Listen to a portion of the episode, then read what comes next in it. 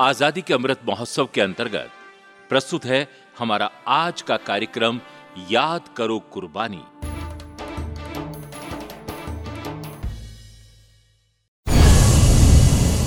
याद करो कुर्बानी। याद करो कुर्बानी।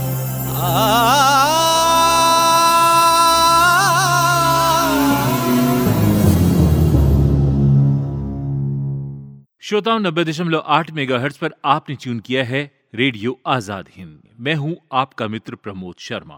आज हम बात करेंगे भारत की कोकिला सरोजनी नायडू जी की।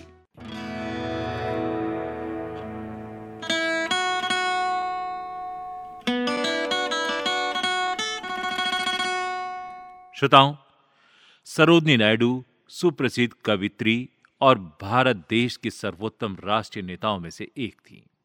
वे भारत के स्वाधीनता संग्राम में सदैव सामने रहीं। उनके संगी साथी उनसे शक्ति, साहस और ऊर्जा पाते थे। युवा शक्ति को उनसे आगे बढ़ने की प्रेरणा मिलती थी। श्रम करते हैं हम कि समुद्र हो तुम्हारी जागृति का क्षण।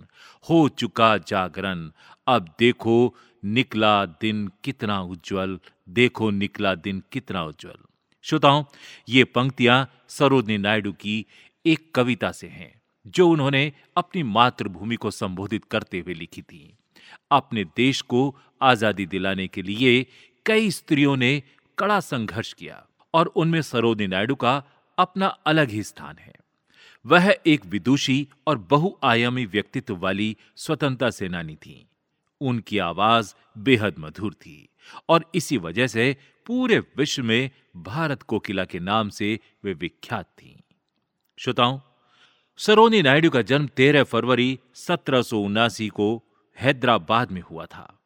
उनके पिता अधोरनाथ चट्टोपाध्याय एक नामी विद्वान व्यक्ति थे और उनकी माता कवित्री थी, बंगला में कविताएँ लिखती थी। सरोनी नायडू के पिता उन्हें गणितज्ञ बनाना चाहते थे, किंतु उनकी रुचि बिल्कुल भी गणित में नहीं थी। वे शब्दों की जादूगरनी थी और उनका मन उसी में रमता था।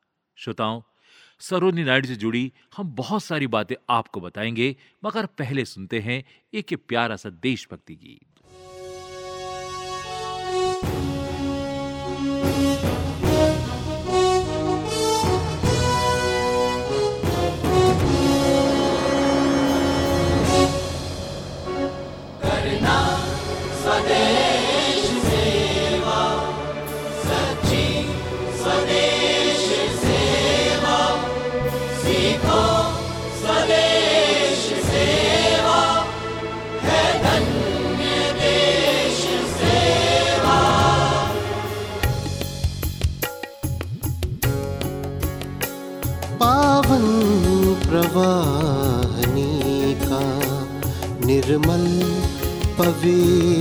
जल है।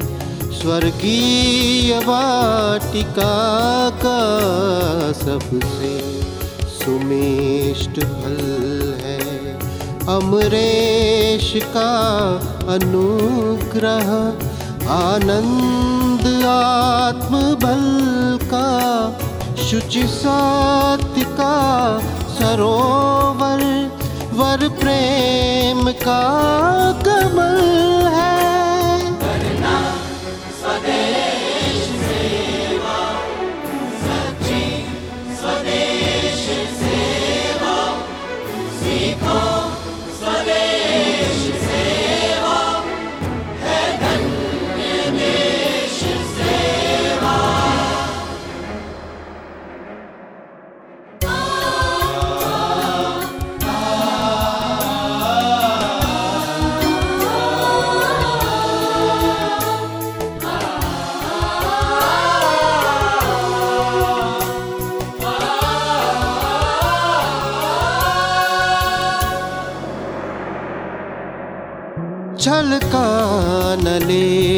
नलेश जिसमें भावना भरी है, विस्तीर्ण विश्व नद से द्रुत तारिणी तरी है, जिसके बिना जगत में निसार जीव जीवन है, ज्योति जगमगाती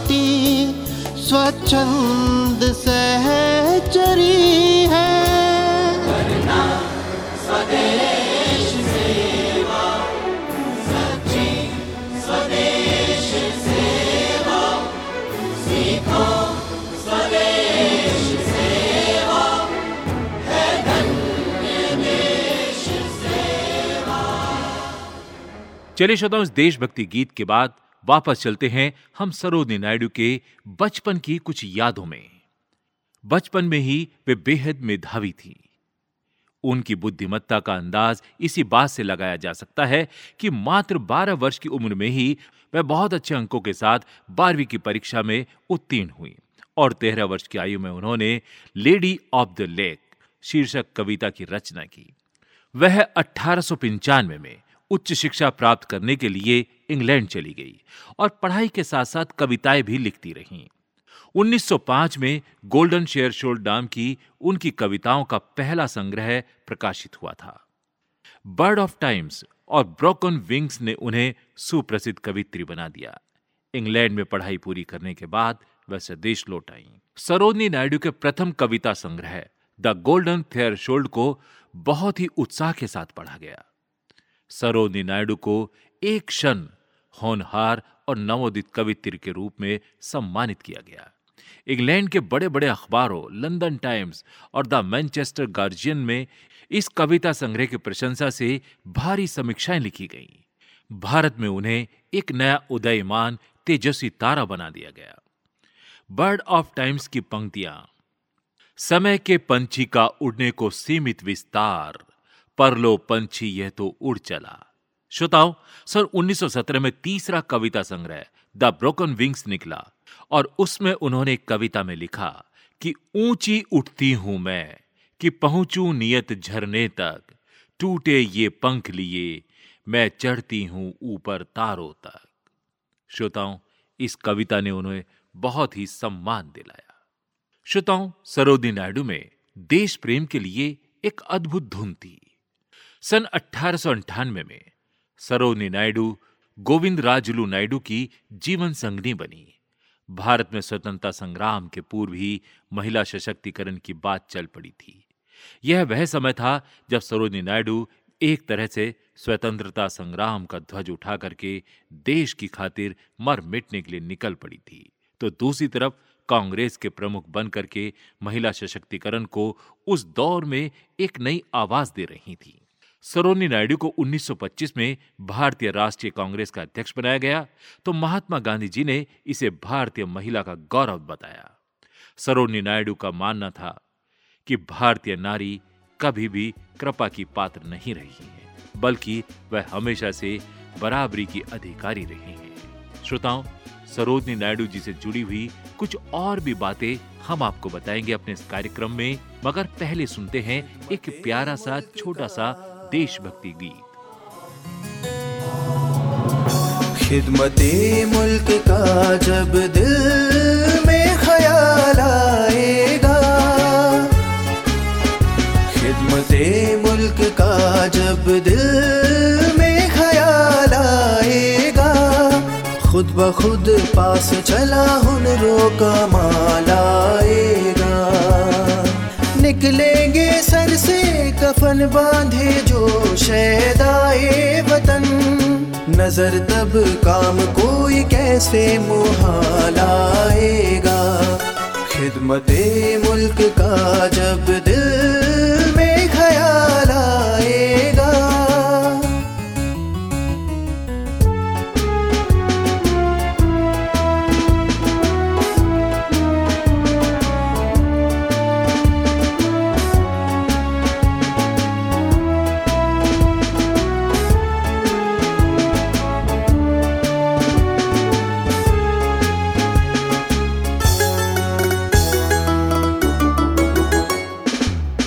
सबसे पहले ही मैं हम्म, सबसे पहले ही मैं मख्तल में पहुँच जाऊँगा।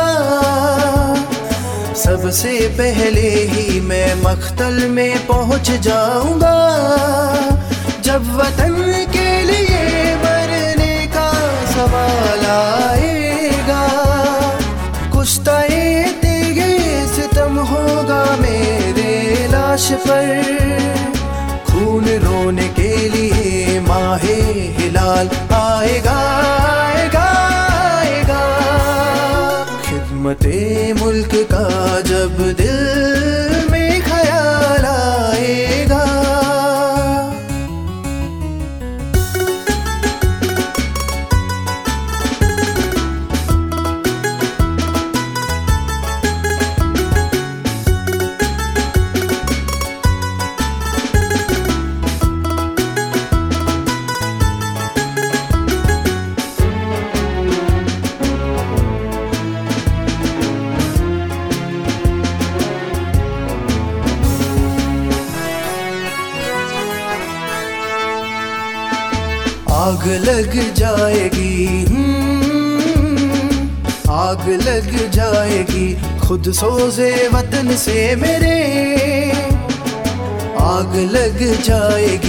खुद सोजे वतन से मेरे लकड़ियाँ चार चिता पर कोई डालाएगा। शोले उठ उठ के चिता से मेरी दिखलाएँगे। तब नज़र खल्क को भारत का जलाल आएगा आएगा आएगा। खिदमते मुल्क का जब दिल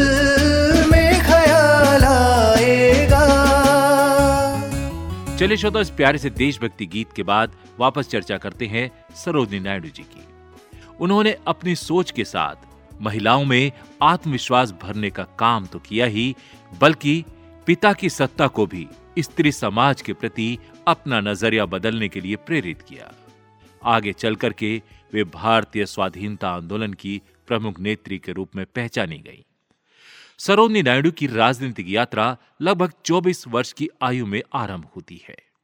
1902 में कलकत्ता में उनका ओजस्वी भाषण हुआ, जिससे गोपाल कृष्ण गोखले जी बहुत प्रभावित हुए। उन्होंने सरोजनी नायडू जी को राजनीति में आगे बढ़ने के लिए उनका मार्गदर्शन किया और इसके बाद सरोजनी नायडू जी को महात्मा गांधी जी का सानिध्य मिला। हालाँकि गांधी जी से उनकी मुलाकात कई वर्ष बाद यानी 1914 में लंदन में हुई थी। गांधी जी के सानिध्य में रह करके सरोजनी नायडू जी की राजनीतिक सक्रियता दिनों दिन बढ़ती गई। वे गांधी जी से बेहद प्रभावित थी। श्रोता उनकी सक्रियता का लाभ देश की उन असंख्य महिलाओं को भी मिला और इससे उनमें आत्मविश्वास लौट आया और वे भी स्वाधीनता आंदोलन के साथ ही समाज के अन्य क्षेत्रों में सक्रिय हो गई। 1932 में भारत की प्रतिनिधि बनकर के दक्षिण अफ्रीका भी गई वे। सरोजनी नायडू जी लगभग 23 वर्ष तक भारतीय कांग्रेस की ध्वजवाहक रहीं। इन वर्षों में उन्होंने न केवल हिंदू, मुस्लिम एकता को मजबूती दी, बल्कि नारी उत्थान का भी अंग्रेज़ों के विरुद्ध लड़ाई का एक सशक्त हथियार बनाया। उनका मानना था कि गुलामी से मुक्ति महिलाओं की भागीदारी के बिना अधूरी है। वे राष्ट्रीय आंदोलन की सभी प्रमुख समितियों की सदस्य रहीं। उन्होंने भारतीय राष्ट्रीय कांग्रेस के प्रतिनिधित्व के रूप में अनेक विश्व सम्मेलनों में अंग्रेज़ों की दासता से मुक्ति के लिए भारतीय पक्ष को सफलता से विश्व जनमत के सामने रखा। और एक कुशल सेनापति की भांति उन्होंने अपनी प्रतिभा का परिचय हर क्षेत्र में दिया। फिर वह सत्याग्रह हो या संगठन की बात उन्होंने अनेक राष्ट्रीय आंदोलनों का नेतृत्व किया और अनेक बार वे जेल भी गईं। श्रोताओं सरोदी नायडू जी से जुड़ी हुई और भी बातें हम आपको बताएँगे, मगर पहले सुनते हैं एक छोटा सा प्यारा सा देशभक्ति गीत। सुनते रहिए रेडियो आज़ाद हिंद।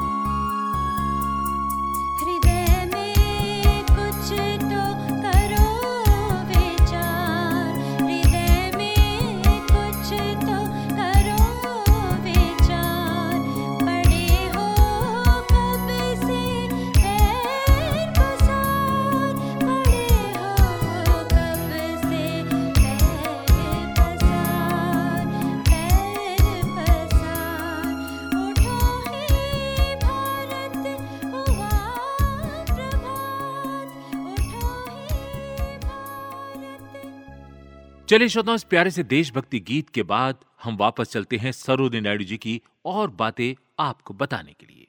संकट से ना घबराते हुए वे एक धीर वीरांगना की तरह गाँव गाँव घूम करके वे देश प्रेम का अलग जगाती रहीं और देशवासियों को उनके कर्तव्य याद दिलाती रहीं। उनके वक्तव्य जनता के हृदय को झकझोर देते थे। और देश के लिए अपना सर्वस्व न्यौछावर करने के लिए प्रेरित कर देते थे।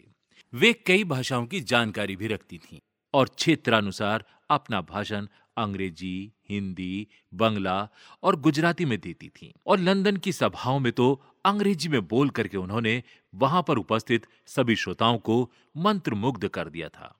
वे एक सच्ची देशभक्त थीं और इसका परिचय भी वे समय समय पर देती रहती थीं।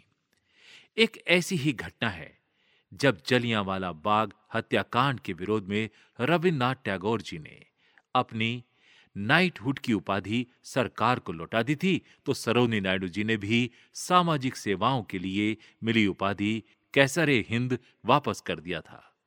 श्रोताओं, ऐसी थी वो देशभक्ति। स्वतंत्रता प्राप्ति के बाद 15 अगस्त 1947 को सरोजिनी नायडू जी को देश के सबसे बड़े प्रांत उत्तर प्रदेश का राज्यपाल बनाया गया। सरोनी नायडू जी की स्मृति में एक डाक टिकट भी जारी किया गया। श्रोताओं, सरोनी नायडू जी की और बातें हम आपको बताएँगे, मगर पहले सुनते हैं एक प्यारा सा देशभक्ति गीत।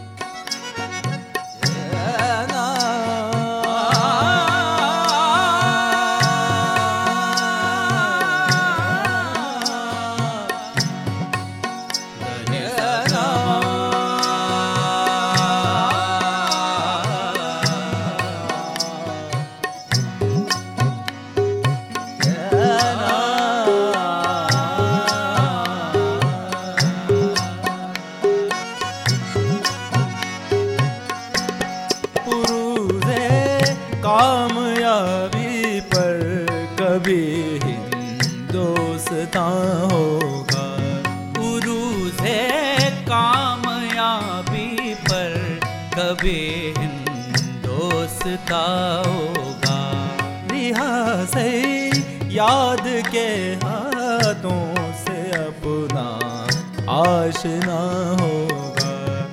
रिहा से याद के हाथों से अपना आशना होगा। गुरु से कामयाबी पर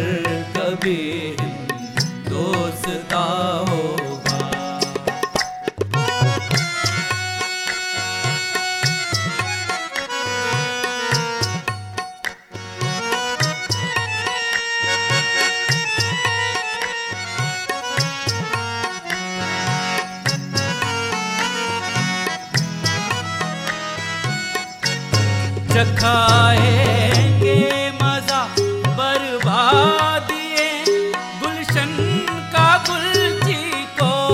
चखाएँगे मज़ा, बर्बादी गुलशन का गुलजी को। बहार जाएगी बहार जाएगी उस दिन जब अपना बागवा होगा पहारा जाएगी उस दिन जब अपना बागबां होगा से कामयाबी पर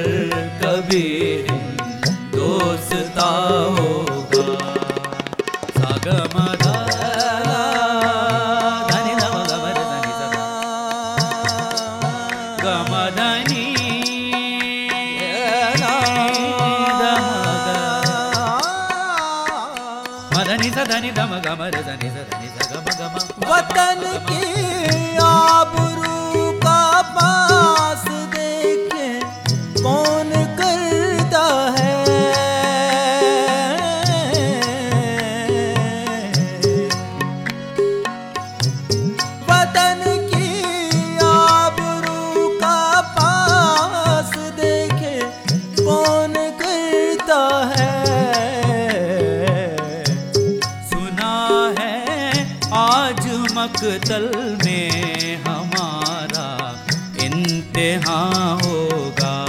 सुना है आज मकतल में हमारा इंतहा होगा। गुरु से कामयाबी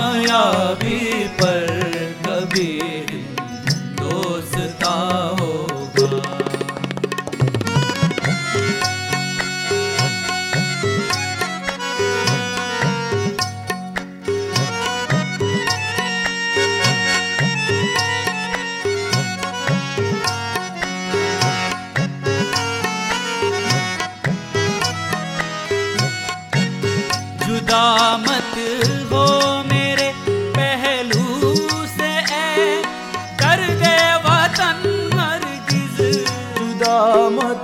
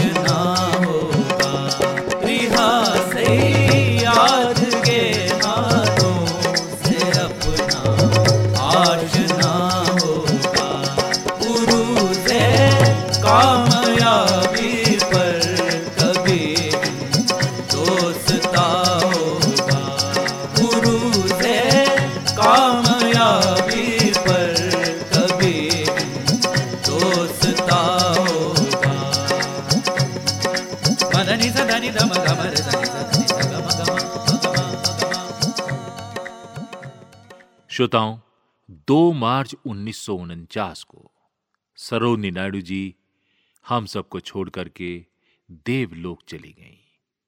वे उस समय उत्तर प्रदेश के राज्यपाल के पद पर थीं, लेकिन उस दिन मृत्यु तो केवल उनके देह की हुई थी।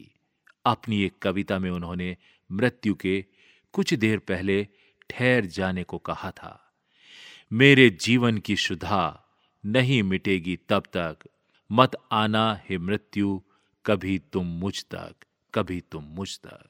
शायद इस कविता से ऐसा लगता था कि उन्हें मृत्यु का आभास कुछ पहले से ही हो गया हो। श्रोताओं, तेरह फरवरी 1964 को भारत सरकार ने उनकी जयंती के अवसर पर उनके सम्मान में पंद्रह पैसे का एक डाक टिकट भी चलाया। इस महान देशभक्त को देश ने बहुत सम्मान दिया। सरोजनी नायडू जी को विशेष रूप से भारत कोकिला, राष्ट्रीय नेता और नारी मुक्ति आंदोलन की समर्थक के रूप में सदैव याद किया जाता रहेगा। और श्रोताओं, अंत में उनकी द गोल्डन थ्रेश कविता संग्रह की ये कुछ पंक्तियाँ। लिए बांसुरी हाथों में, हम घूमे गाते गाते, मनुष्य सब है, बंधु हमारे, जग सारा अपना है, जग सारा अपना है। श्रोताओं आइए सुनते हैं एक और प्यारा सा देशभक्ति गीत।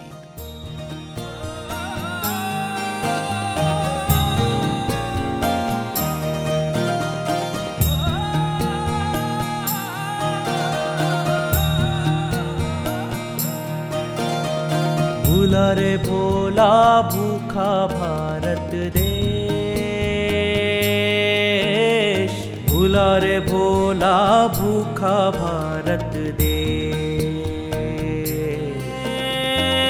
भूला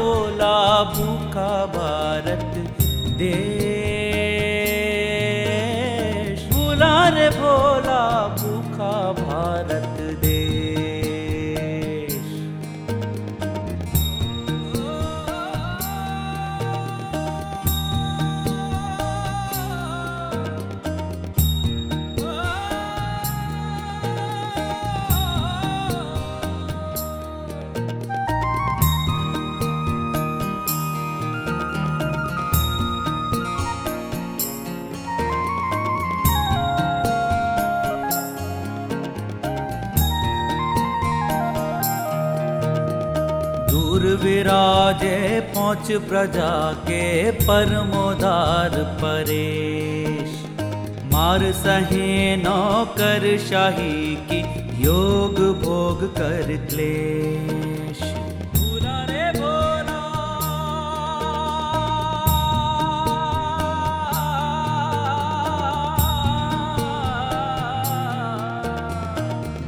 विराजे पहुँच प्रजा के परमोदार परेश। मार सहे नौकर शाही की, योग भोग कर ले भूला रे भोला भूखा भारत देश। भूला रे भोला भूखा भारत देश।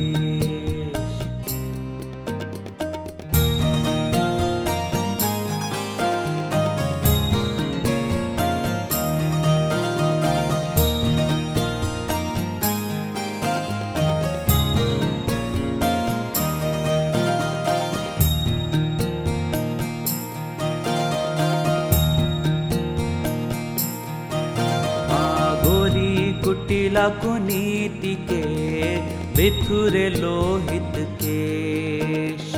मंद भरी कंजी अखियों में रिसने किया प्रवेश।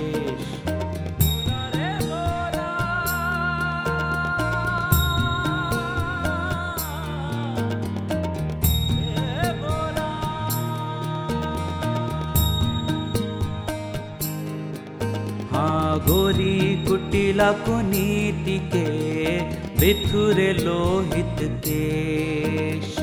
मंद भरी कंजी अखियों में रिसने किया प्रवेश। भूला रे भोला भूखा भारत देश। रे भोला भूखा भारत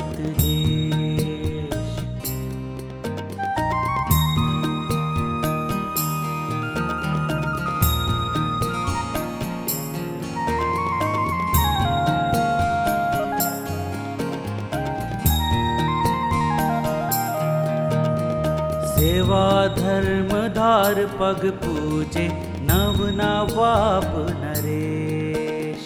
जी हुजूर बंदा कहते हैं, नादिर नज़रें पेश।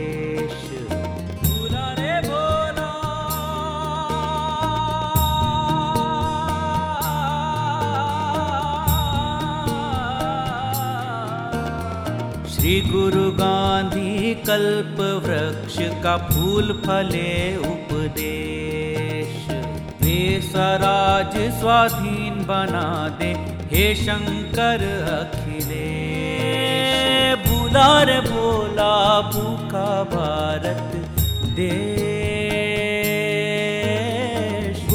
रे भोला भूखा भारत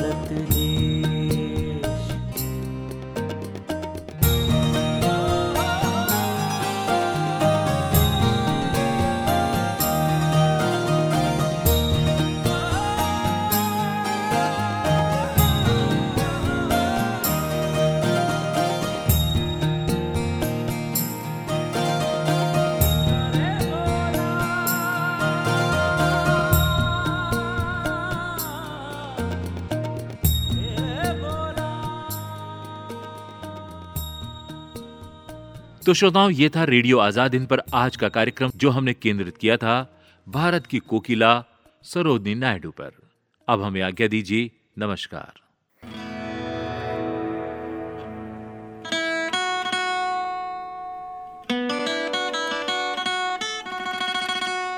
श्रोताओं, आज जिन गीतों को हमने शामिल किया था, उनको संगीत से सजाया था मॉरिस लाजरस, उमेश तरकसवार और तापसी नागराज ने। याद करो कुर्बानी। याद करो कुर्बानी।